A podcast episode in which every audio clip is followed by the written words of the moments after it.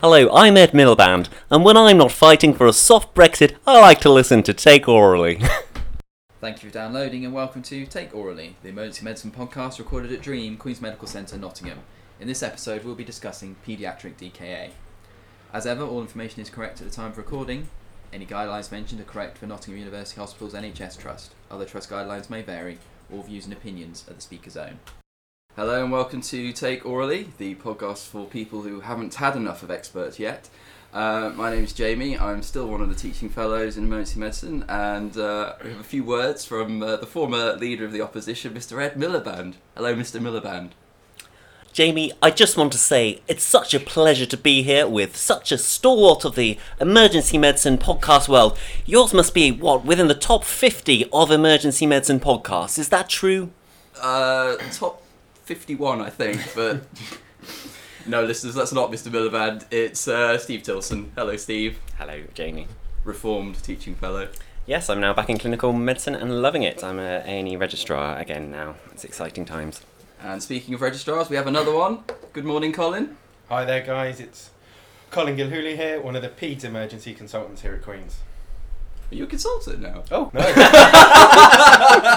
so that's about to congratulate you there, mate. That's actually, I'm really sorry. I'm really sorry, Colin. no, not at all.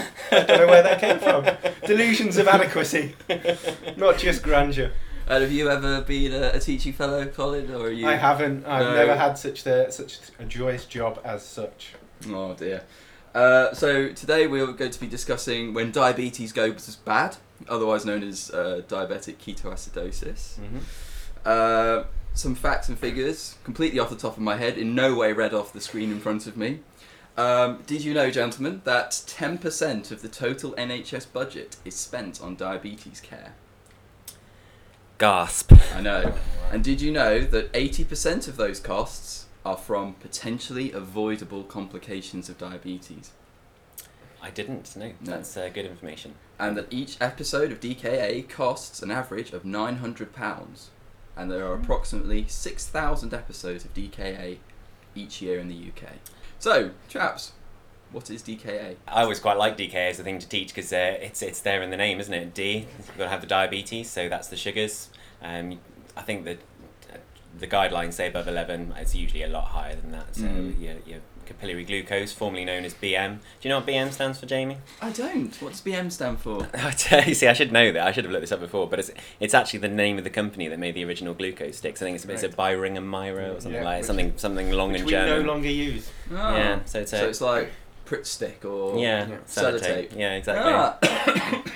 There you go. so Um, we should actually be saying generic blood, Blood glucose sugar. chest, chesting Yeah. equipment. capillary glucose, I think is a, a decent one, isn't Yeah. it? Yeah. Um, so yeah, capillary glucose above eleven. Um, the K ketones. Um, that's probably the main reason they're sick is that they've got ketones, either uh, which we can detect again from from capillary blood, uh, nice and simple, and that's usually above three millimoles per liter. Or if uh, if we've not got any ways of measuring ketones, we can also um, measure it in the urine with a urine dipstick, and then they usually like there to be at least two pluses of Yeah. ketones in the urine. And then finally, acidosis. Uh, so we're expecting a pH of less than 7.3. Mhm. D, K, A. A. So it's a, a triad, which uh, I like to uh, force through my students by showing them a picture of three columns and going, it's a triad. You need your three columns, otherwise it's not DKA. Awesome. So we're going to do a couple of podcasts. This first one, we're going to look at um, why people with uh, diabetes get DKA, and then we're going to look primarily at young people coming in with DKA. And then the second one, we'll look at adults and, and have a bit of a chat as well about uh, any issues that come with DKA management. so, Colin, Yes. why do people get DKA? So they get DKA, uh, firstly and primarily in diabetes, because there's a relative insulin deficiency. Um, so in type 1 diabetics, is the um, fact that the pancreas uh, has been attacked and those uh, beta cells within the pancreas have been uh, destroyed by an autoimmune process, which leads to a lack of insulin, which means glucose is unable to be taken up into cells and therefore glucose can no longer be used as a primary source of fuel within the body. That leads to ketosis in order to create some energy which can be used, which is a slightly uh, less efficient process uh, and has lots of uh, problems in terms of producing ketones, which are acidotic in nature. As well as that, often when this happens when children are unwell or adults are unwell, and you've got a, stress response that happens alongside it. And as we know, when you have a stress response from the body, that actually creates a ketotic picture in itself as the body attempts to utilize more resources to produce energy. And when you start to feel unwell or you are unwell, you then fast. If you're having a prolonged period of fasting, your body goes into a ketotic state. And then you add all those three up and add in dehydration all at the same time. And then you have an acidotic picture with marked ketone production, uh, which the body is not able to respond to as well because renal perfusion is reduced. When renal perfusion is reduced, your body gets is unable to remove the glucose from the system. It's unable to re- remove hydrogen ions from the system, and so that acidosis continues to worsen. Everything goes wrong. Everything goes wrong. Everything goes wrong. Okay, and um, so I suppose in the world of, of pediatrics, you may see DKA maybe the first presentation of unknown diabetes. Correct. So I think uh, it's uh, an unusual presentation. It's rare children who present with a history of vomiting and lethargy, most likely to have a viral illness, whether that be a gastroenteritis or another form of illness. And so it's often not considered uh, in children at the first port call. And so I would say um, that any child that presents with persistent vomiting um, should have a blood sugar done because it's a reasonably cheap, easy to do uh, test. Uh, it can be done at the bedside with an immediate result, and it can tell you two things. One, if the child's got a low blood sugar because they've uh, been vomiting and not eating. Uh, but secondly, for this podcast, whether they've got a very high sugar, and then you've got uh, a potential diagnosis that can be investigated to make sure you don't miss it. Mm. So, um, don't know which university you got guys went to. I went to University of Nottingham, a fine university. Um, and we were taught the five I's that cause DKA. Have you, were you taught something similar or a different thing? You're looking at me. I wasn't that. so much taught at medical school. It's, uh, I, you arrived. yeah, I mean, uh, uh, yeah, yeah. I don't know. I, I think they're probably too easily traceable, aren't I? I'm the only, I'm the only two Tilsons on the GMC register, and you can see straight away which university I went to. So, no, my university was Cardiff, and it was wonderful, and I was taught brilliantly. Thank you, thank you, team at Cardiff University. Which university did you go to? Leicester, just down the road. Um, Oh. I was not taught about the Five Eyes. I'm intrigued to hear about I'm guessing one is infection. I'll see if It's we can always see if, infection. see if isn't we it? can get there. Uh, So the, the first eye is for insulin. okay. Yeah. So I you've not got enough. You're not taking enough. Okay, either deliberately. So there is a significant proportion of people um, with diabetes who also have eating disorders, and if you don't take your insulin, you can help weight loss. Yeah. Because, like, like you said, you become ketotic, you burn fat. Um, or you're not known to have diabetes, you're not taking enough insulin, or you've been unwell for whatever reason, you're not taking enough. So, or you just don't want to take your insulin, which also does happen. So, one is is insulin. Uh, the second eye is, like Steve said, uh, infection. Yes. Yes, Yes. it's always infection. I so, won. um, which I think can be difficult, can't it? Because you'll have a, you'll look unwell, you'll have a raised white cell count as part of your DKA process, so it can be a bit difficult to find is there an infection there. Yeah, I agree. Yeah, it's uh, a challenging one, isn't it? Mm. Um, but I guess it, if you're looking for it, that's the time that you find it. That's very deep. I think one of the ones I find quite hard is quite a lot of people with DKA end up with abdominal pain as part of the condition. And so Uh, that's always quite a difficult one to say is this abdominal pain because they've got a gastroenteritis, so that's the infection, or, or probably less so in peds, but certainly in adults, we're often Mm. looking for, for a sort of an intra, an, a, more sinister intra-abdominal cause. And so, Mm. so it, you, I think you have to. I, I never know what they mean by a high index of suspicion, but I suppose it's kind of like say, well, they've got a bit of abdominal pain, probably the DKA, but as I can, I'm going to be treating this person for a long time, so I'm going to Mm. keep reassessing that and think in my mind, could it be something else? Just Mm. got to keep your eyes open. Absolutely, and you have preempted the third eye, Stephen. Intra-abdominal. So, do not forget your, your complication of chronic pancreatitis. You you know you kill off your beta cells. You will no longer make insulin. And so people with chronic pancreatitis, chronic cholecystitis can become diabetic, and as a result get DKA. So I've got forty percent now, so I'm almost at the pass mark. the fourth eye is ischemia. I was going to say infarction. Oh, close. infarction, close, ischemia. Yeah, so. So I get ten percent for that. So I'm up to you- fifty. So you are, yeah, you, you're Solid through. pass. Yes. Well done. Go yeah. University of Cardiff. it's um, actually called Cardiff University. I should know, seeing as I went. there. and the the fifth eye, you think? Doctors do it to patients. Iatrogenic. Yeah, so sort of your long term glucose, steroid corticosteroids and things. Um, you can. Have you ever seen a person with uh, DKA just from having taken too many steroids? No, but it's listed, so Is it? therefore Okay, I, I'm passing it out to them. Have you? No, I've never. No. I have seen someone who came. I, I've, I've seen someone. It was when I was on GP, and uh, it was this woman who came by and said, "I've, I've been diagnosed with diabetes, but since I've stopped taking these steroids, my sugars have been completely normal." And yeah, I remember the GP saying, "Well, diabetes is, is a progressive illness, particularly type two, which they thought she had. So there's no way you'd be getting better. So I think we can put that down just to the steroids." Mm. Okay. I think you mentioned type 2 diabetes there, Stephen. Oh, I did. Sorry, we're on kids. Sorry. So, well, well.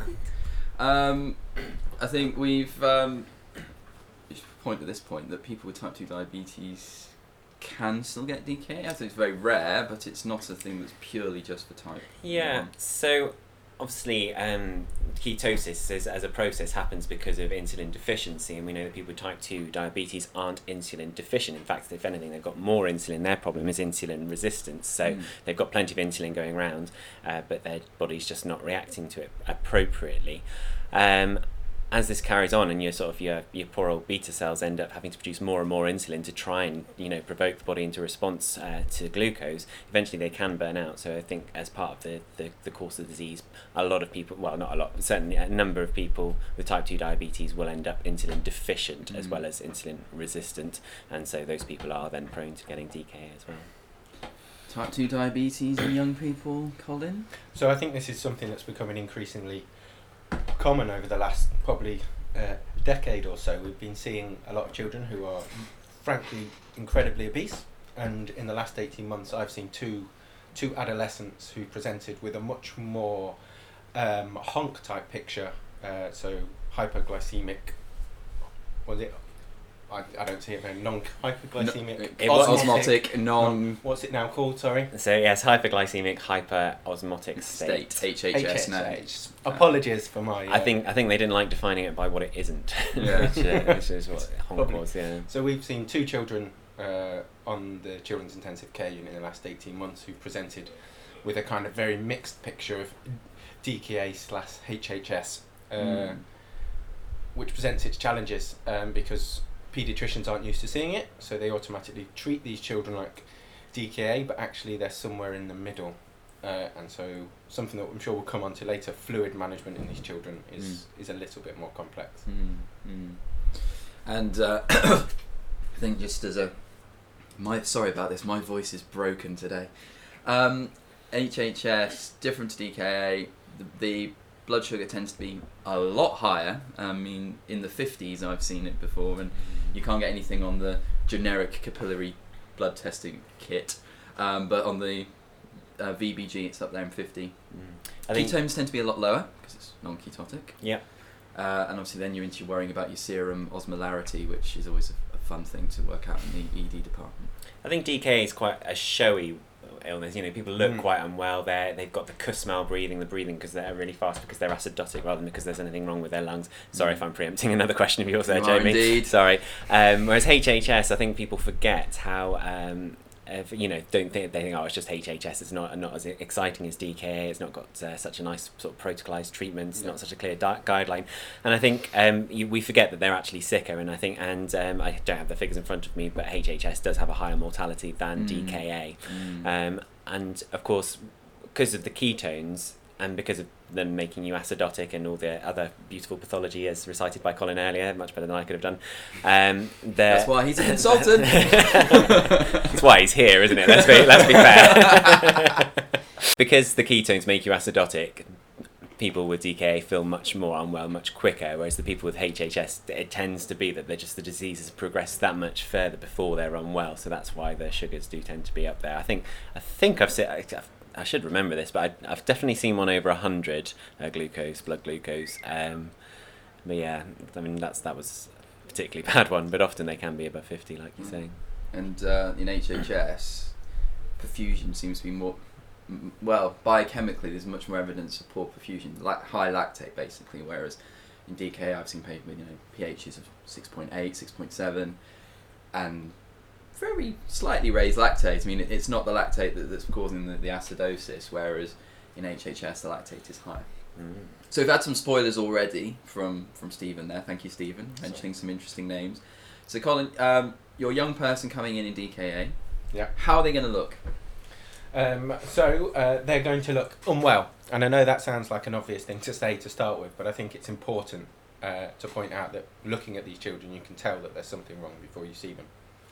Um, they're going to look dehydrated, sunken eyes, pale skin, maybe cold peripheries, um, and uh, they're likely to be tachycardic, secondly to the dehydration. If they are hypertensive, then you should be incredibly worried because children who are hypertensive are peri-arrest, um, but usually just tachycardic.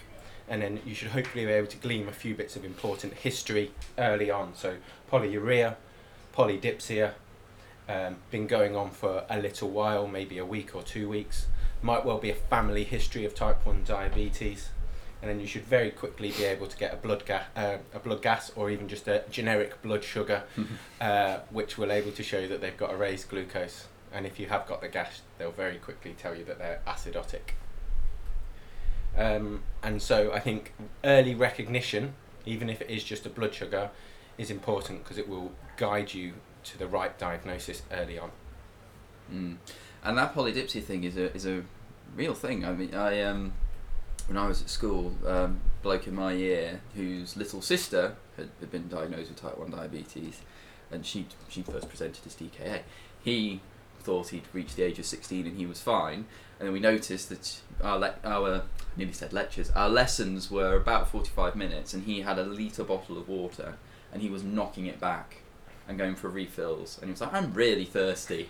And a a week later, he was there injecting himself. Yes, I've been diagnosed as- having diabetes. Yeah, and I think that's the thing. It is a, it is a real thing. It's obvious. Uh, parents will have noticed a change. One of the important ones, if they're not sure, is to ask them whether the child wakes up in the night for a drink. Um, because whilst that's not unheard of, it is unusual and it is uncommon, especially if it's only happened in the preceding few weeks or perhaps a month or so. Um, Stephen, you mentioned Kussmaul breathing. The floor is yours. What is it? Uh, Kussmaul breathing, I imagine, was described by Dr. Kussmaul. I've, again, this is this is pure speculation. Uh, Kussmaul breathing um, is uh, a high respiratory rate that's due to uh, a metabolic acidosis. Um, so if we're looking at our, our ABG, we see um, the pH is low, hence the acidosis. And then obviously we're ne- next looking at to see if does this match with the carbon dioxide. So is it respiratory acidosis? And you'll find that uh, obviously carbon dioxide is, a, is an ac- acidic gas. So therefore, if there's if it's high, that would explain the low pH. But actually in DK, we'll see that the PCO2 is low. Uh, that's because they've got another cause of acidosis, ketones uh, in this case, and also um, the problems with uh, renal perfusion that we mentioned earlier. Uh, and so as a result, the body can't do anything about that, but it does want its pH as close to normal, so it, it goes the extra mile to try and blow off a bit of extra carbon dioxide and try and get that pH as, as close to um, as close to physiological as possible. And so that's Kussmaul breathing. And it is dramatic, isn't it? I think I've only seen it a few times, but it is, and there's some lovely videos on, on YouTube. Um, other video websites are probably available, but YouTube, um, uh, showing it. And uh, I mean, I, it's been described as being oxygen hungry. It is literally like just as much as you can get in, and it is a real hyperventilation going on as a response. Okay, um, so what's your approach then going to be for our young person? You you're suspicious of DKA. You you've got your initial tests to confirm. So what are you going to do now? Um, so, if you can, it might seem like an odd thing for me to say, certainly in children, is weigh the child. And that gives you two things. If there's been weighed recently beforehand, gives you an idea of how dehydrated they are. But it also guides your resuscitation if you can weigh them in 12, 24 hours' time to see how much fluid you've actually got into them. After that, um, if they are extremely unwell, manage them as APLS, high flow oxygen. Okay, their oxygen saturations may well be fine, but that is the APLS guideline, and you'll actually find it in most uh, guidelines within the hospital uh, where you work. It's certainly in our DKA guideline. After that, main, make sure you have at least one good IV access. Okay, take bloods. Okay, for type 1 diabetes, we have very set antibodies that we like to take. While these are not imperative to be taken at this point, if you are able to get enough blood uh, and do a glucose, lab glucose, a HbA1c, the U&Es, uh, a full blood count, and amylase uh, or lipase, depending on what you trust you work in, um, and try and get blood or urine ketones as well. Uh, all of these things are done purely to be able to guide your management as you're getting better, and the specific tests for antibodies um, will vary perhaps from trust to trust, but here we certainly do thyroid antibodies, celiac antibodies, uh, and islet cell antibodies uh, as early as we can uh, to give us some information as to what might be causing it and to guide whether the child's going to have other conditions. So it's like an autoimmune An autoimmune picture. panel, because that's what we know is causing uh, the vast majority of these uh, type 1 diabetes. That's interesting. You do test those. I didn't. I don't think I realised that. I thought you just assume in a in a ch- No. child, unless they're particularly obese, No, um, so- that it was type one. But you do actually test to see. We uh, test for them all, and there's there's two reasons. One is um, depending on the antibody you've got might affect um, your disease, Mm. and two, it might guide you to the fact that they're going to have auto other autoimmune diseases. Mm. Um, um, other than that, as well, there's I think different genetic inheritance patterns between them all. Mhm. So if they do have other children um, or siblings, um, then it's worth knowing about them because then you can kind of stratify how how at risk they're going to be. So we've talked about all the things you can do to get access there and to, to do your testing, but we haven't talked really much about management, have we? I don't think. No, not yet. And um, in front, I have in front of me. Do you have the same thing? I have the British Society of Paediatric Endocrinologists Yep, so the BSPED front of me. So the BSPED guidelines, which are available at bsped, so that's bsped dot the org dot uk. Uh, that's the British Society of Endocrinology and Diabetology. Uh, they have a full guideline, and as well as the guideline, is a PDF uh, on their website, which allows you to put in the patient's weight and name, uh, percentage dehydration you clinically feel they have, and it will then calculate all their fluid resuscitation and insulin infusion rates for you. So if you're not sure how to do them, that will do it for you. What was that website again? BSPED, so bsped dot org dot uk. And I believe our guidelines here at NUH links basically to them. It links to them. Yeah. Uh, there is a link within the guideline. Our guidelines in terms of dehydration uh, within NUH are actually we only allow for eight percent dehydration as a maximum. The BSPED guidelines allow for ten percent. Hmm. Yeah, it's Crazy. it is. It's our position here that uh, in DKA, um, children are thought to be more dehydrated than they actually are. Um, so they look incredibly unwell because they're acidotic. They are dehydrated, but they're also acidotic, uh, which changes the way your peripheral perfusion looks. And so there's a, a tendency to give them too much fluid. And I'm sure we'll come on to fluid resuscitation, especially in paediatric patients, and why we think uh, we have to be incredibly careful with it. But the guideline is essentially start 0.9% saline with no glucose in it for one hour and then start an insulin infusion at 0.1 units per kilo um, per hour, one hour after starting the IV fluids. So you rehydrate them before you You start. give them a little bit of fluid to see how they're getting on. Um, and then people might ask why not a bolus. Uh, the only reason to give a bolus in DK is if the patient is in shock. Mm. And that doesn't mean they look a bit cold peripheral and they're a bit tachycardic.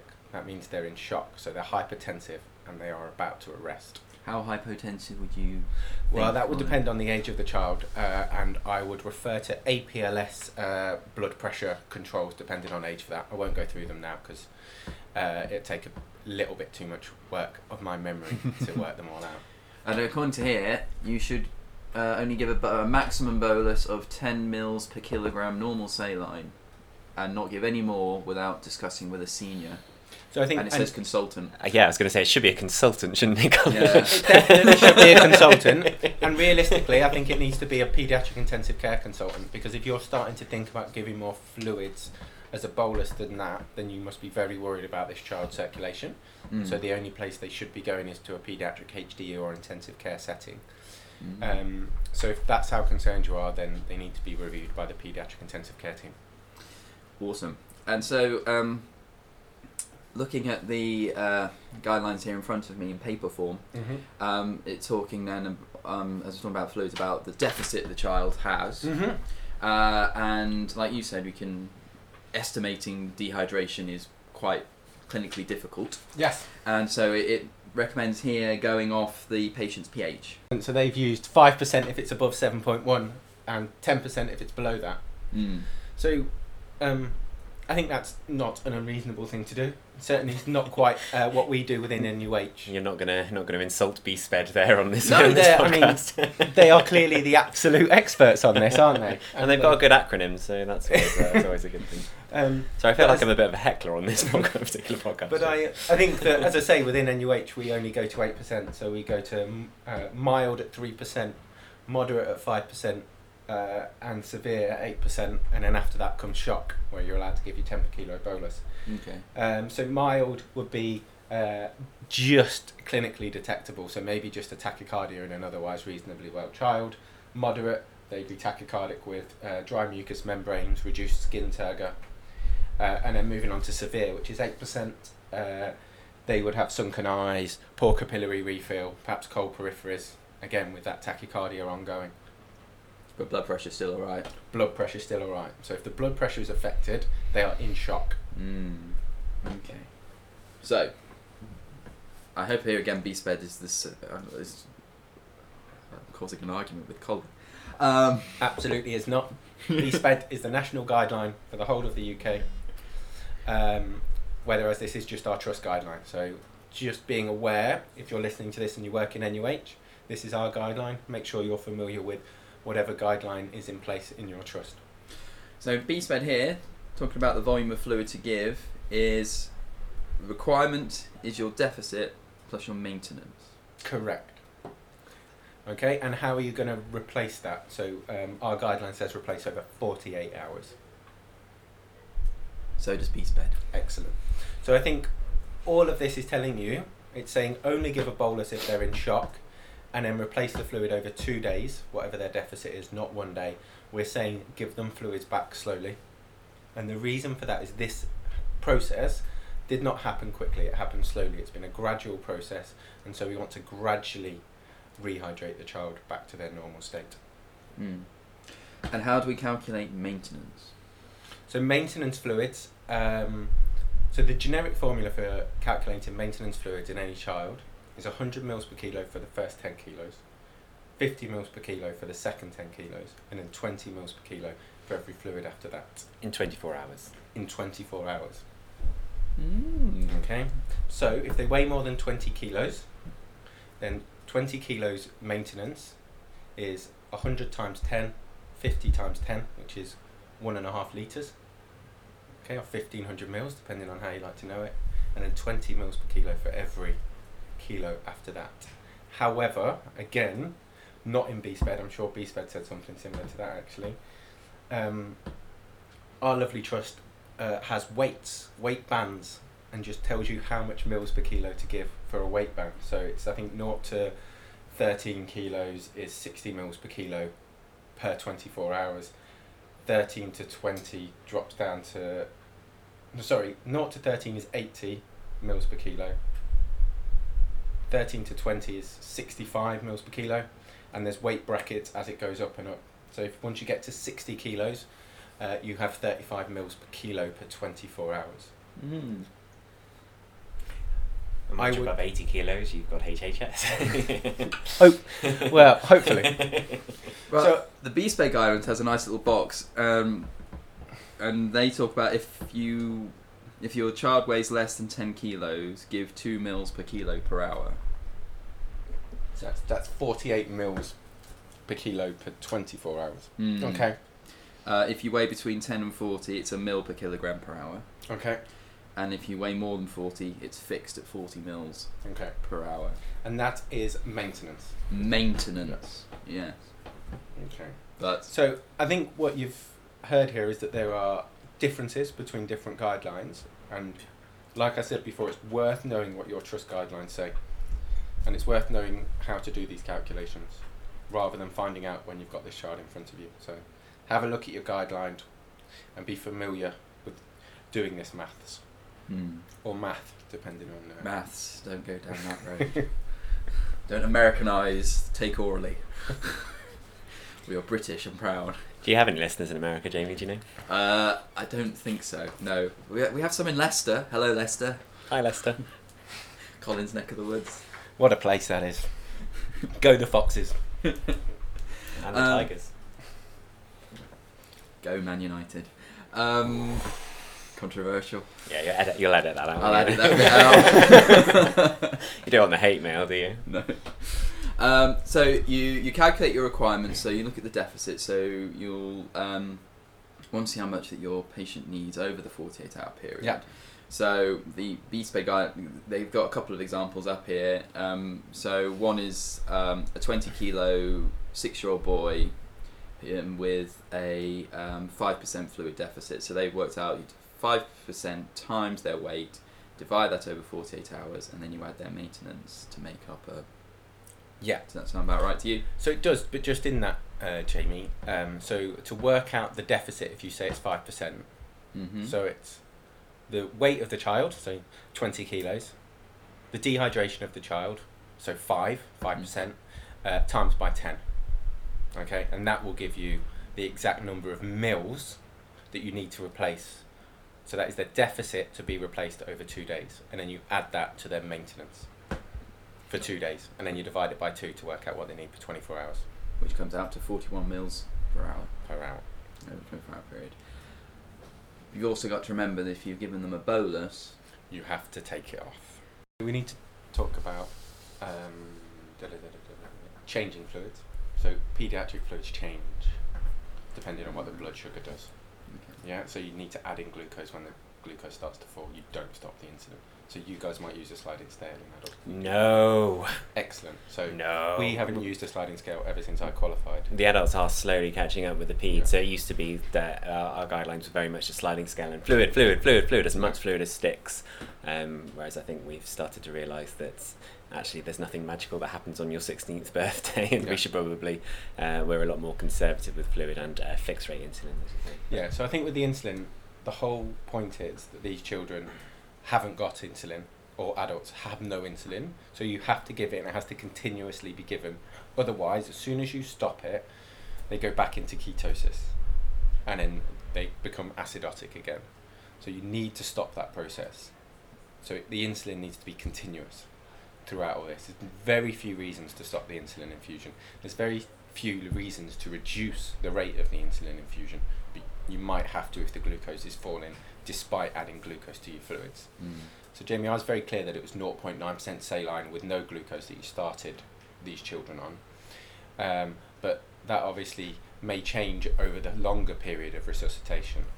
Now, for most of these patients, they'll have left the emergency department at this point, uh, and will have gone to a paediatric ward that looks after DKA on a regular basis. So in in this hospital, we have one designated unit for them all to go to. And so within that, when they're up there, they'll be having regular uh, blood tests. So they'll be having their glucose done. I think it's every half an hour uh, for Mm. the first two hours. Uh, then hourly, then two hourly. And within that period, if the glucose starts to, to fall dramatically, there's a set protocol for introducing 0.9% saline with 5% glucose or 0.9% saline with 10% glucose as the sugar changes and falls. There are set cut-offs and set rates of decrease that trigger that, but if they're triggered, then it's important that they're going to have to be changed. And the other thing we didn't mention about fluids was potassium. Mm. So we all know that insulin forces potassium into cells. That's why we give it in hyperkalemia. Indeed, exactly. So we're Well, about and dextrose, not just insulin. So. so we're about to give these children insulin, so their potassium's going to move intracellularly. So in order to make sure that it doesn't drop, all these children are likely to need potassium in their bags. Usually at the start we'd start it in uh, in all the bags, uh, so 0.9% saline with 20 to 40 millimoles per kilo, 20 millimoles per liter, sorry, um, and then and then adjust that depending on the blood results. Uh, so at two hours they will have their U&Es checked again, uh, and then adjust fluid management as necessary. Mm.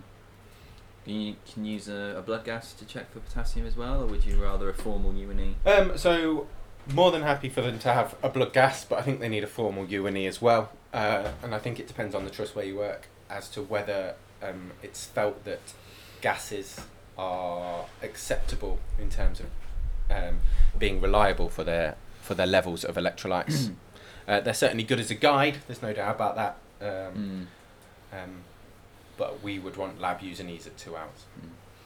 I, I, I love a gas when it comes to, to DKA because you, you get your pH, you get your glucose, you can get your potassium. Somebody just needs to invent one that also has ketones on it. Yeah. Um, you know, So Anybody it's so out there irritating. You have to look in two different places, Jamie. I what, know. what, a, what a challenge you have. it's uh, awful. Work. I think Uh, that the, I guess the, the, the caveat with the gas potassium is that you can't be sure. Uh, you can't know the levels of hemolysis, which they can tell you in the lab. Indeed, indeed. Uh, very good point. And um, if we're sticking our kin, giving them extra potassium, I'm assuming there's a level of monitoring needed there. Yeah, so absolutely. Um, so the as I said, the U&Es need to be checked two hours post starting the IV fluids, and then four hourly after that, and then depending on the level of your plasma potassium, you can guide your um, the amount of potassium needed in your IV fluids. So if it's under two point five, um, then you need to give them lots of potassium. Hopefully, you can get forty to sixty uh, millimoles of potassium in a 500 ml bag. Obviously, if it's 60, most places like the patient to be on HDU. Um, if it's 2.5 to 5, then 20 millimoles in a 500 ml bag. If it's 5 to 6, 10 millimoles in a 500 ml bag. And if potassium's over 6, then they don't have any potassium in their bag. Mm. And I suppose we've talked about the fluids, the elephant in the room, the big thing that we worry about, which is why we are so careful with our fluids. Let's speak its name cerebral edema. Yeah. Let's discuss it. Okay. What? Uh, we don't know why this happens, do we? I mean, I've read several papers and none of them seem to agree. I don't know. I mean, we, we are learned men around this table. Stephen, have you found any sort of agreement on it, or call it any agreement? I, Agreement about what? Sorry, the why we push our children into cerebral edema? What actually is the reason why it happens? as opposed to why adults don't get it or Absolutely, was- yeah. I mean, I think I think one of the reasons in, in it's less of a feature in adults is because um, you, just as you get older, your brain starts to atrophy, and there's a bit more room in your uh, in your skull for your your Mm. brain to, to shift. I think we, we talked. Uh, Colin mentioned earlier about how. Um, the deficit is something that's come on over days. Um, so these people have been dehydrated over probably sort of three or four days. Um, glucose, you know, if you've got high glucose, the only other way of getting rid of it, other than putting it into your cells with insulin, is to wee it out, and it takes an awful lot of water with it. So you do end up very dehydrated. So if you can imagine that sort of taken three or four days to develop, and you Mm. suddenly correct that within six hours. Two thirds of your, your the water in your body is inside your cells, uh, and you're suddenly pushing it all back into, and even then, like only a ninth is inside your vascular space. So you suddenly push that into your intervascular space. That's a, suddenly a lot more dilute than what's left in your cells. The fluid shifts are massive, um, and that's I think why um, you end up with various Mm. tissues becoming edematous, and the, probably the most dangerous one to become edematous is, is your brain, Mm. um, and that can cause uh, a lot of bad things, to use the technical medical term. Yeah, I think I think that's right. I think um, it's the fast return of fluids into the body. Um, every every cell in your body has attempted to adjust for the level of dehydration and has pushed itself probably to its limit, uh, and you are now asking it to undo itself very fast. And it, the cells on a cellular level, I just don't think they can cope. The Mm. exact mechanisms behind it, I don't think we truly understand. Um, but I think from the point of view of how I work, when a D, when a child with DKA comes in, I assume that all of them have a degree of cerebral edema, and it's my job not to make them worse when they get to me. Mm. Um, and so I'm very, very cautious with my fluids. Mm. And um, there's been some evidence that early insulin Yeah. can help push into cerebral edema as well. Is that right? Yeah. So if you if you give insulin within the first hour, so that's why we don't give it for the first hour of IV fluid resuscitation. Um, it appears that that first hour giving insulin increases your risk of cerebral edema. And again, the exact reasons for this I don't think are well understood. Uh, Mm. maybe it is to do with the fact that insulin is then going to push glucose and potassium into those cells quite early on and quite quickly. Uh, and if glucose moves, it's an osmotic particle, it's going to pull water with it, and then you're going to get a degree of intracellular swelling. Um, and so just being a bit more cautious with that appears Mm. uh, appears to, to reduce the incidence. Mm. Um, so I suppose it's very important then to be checking your, your child's GCS during this. Absolutely. So some of these children will come in with a, a reduced GCS, some of them will not. But I think you have to take any change, any reduction in GCS, um, incredibly seriously. Mm. Uh, they might have a degree of confusion, restlessness, irritability, headaches, uh, changes in their pupils, especially if they're small, um, and obviously, uh, if their blood pressure does start to climb and the heart rate does start to drop, that's obviously a very late sign um, of raised intracranial pressure. Um, but you need to be watching out for all of these, and that's why close monitoring and following your guideline carefully is important. Shout out to the Cushing's reflex there. And Cushing's reflex. Just to prove I also did go to medical school. Other reflexes are available. um, so yeah, so I mean, this is um, this was a something that was brought up at, at the RCEM case study day earlier this year. I went to in London, um, and um, I had a poster there. It was, it was very nice. Congratulations. Uh, but the, thank you. Uh, but there was a, an oral presentation, and it was um, an ED registrar who um, presenting a case of an 18-year-old who uh, I think was a student, came in, known diabetic, came in in DKA, um, and was treated as an adult, which we'll talk about in our following podcast. But spoiler alert, it involves a lot more fluid. Um, and his GCS started dropping, and this doctor was mhm, scratched his chin and said, "Well, it could it be the infection that's going on?" I thought I heard some crackles. Let's give some antibiotics. No, it's still dropping. Okay, um, I'm a bit stumped now. And it was a nurse who done a secondment in peds went by and went, "Have you thought about cerebral edema?" Scanned the, the young chap's head, and all of his sulci were gone, with his big swollen brain pressing up against the skull, and he, the, the patient went to uh, to ITU. Um, which I think illustrates a very important point. I think you'd already mentioned it. You know, just because you've turned a certain arbitrary point in time, when does a person stop becoming a young person and start being an adult? Physiologically. Physiologically, it's a challenging one. So I think what we've come back to is there that at the age of 17, 18, you haven't had any cerebral atrophy. There is a very limited space uh, in your skull, and so you are much more likely to be of a child's disposition than an adult. Um, I would certainly say that many paediatric endocrinologists would say that these children should be looked after on the paediatric protocol at least until the age of 20, and some would say much higher than that. But I am perhaps putting words into their mouth, but I think we need to be clear that a teenager with type 1 diabetes, um, you are at risk of cerebral edema. Mm. I remember having a 16 year old, um, it was one of the, it wasn't this hospital, um, so I'm not uh, knocking NUH, but there was a lot of disagreement over whether the cutoff was 16 or leaving full time education, and he fell between the two, so there was a big kind of tussle of, of war between the, the medics uh, adult ITU and the, the children's teams, which, you know, the paediatric team in the end actually did come and step in and, uh, and help us out with them, even though he, they, he probably wasn't actually their responsibility anymore. Anyway, I, I've been sort of treating him as per the guideline, which was a litre of fluid in the first hour. Um, and I do remember the paediatric, yeah, the paediatric reg had a similar, a similar Colin look on the face. actually having Kussmaul breathing right now. I wouldn't be telling this story if he hadn't been fine, Colin. um, and I do just remember her going, "Whoa, there!" you know, like forty-eight hours, definitely. So um, it's interesting, and you know, our our new guideline in adults is actually a lot more conservative. And I remember the same case, the ITU consultant ring me up and saying uh, a, few, a couple of hours later and saying, "Oh, you know, just checking on Did did someone take that that case? Okay, well, uh, you know." People with DKA are incredibly dehydrated, so just give them as much fluid as you possibly take. And it's like it's funny how much uh, controversy there is still uh, still around that kind of area.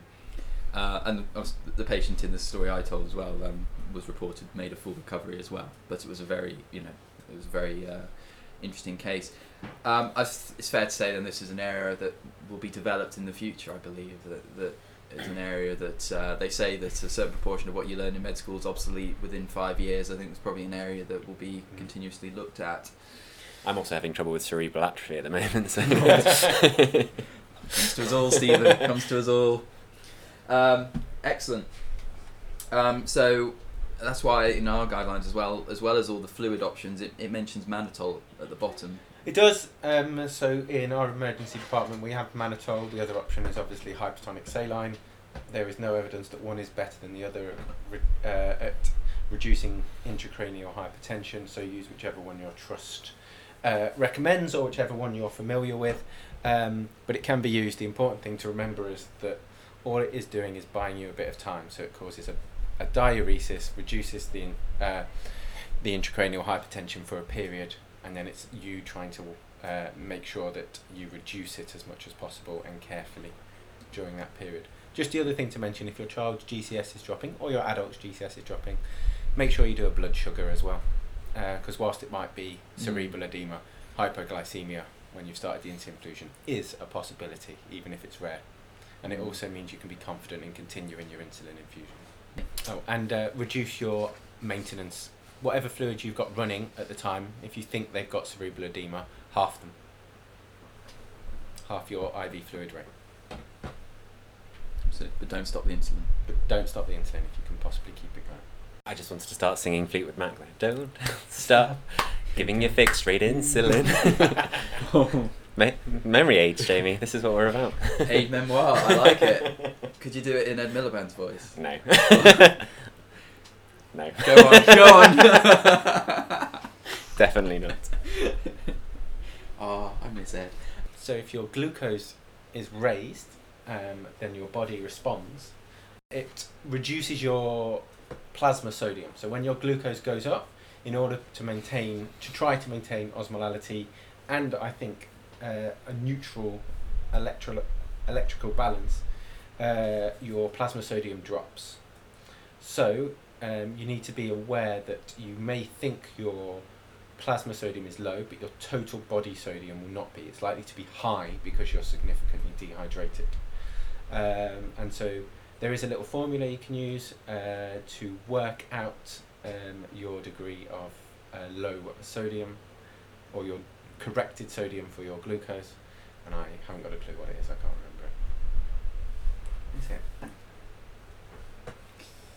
Hello, Dr. Google.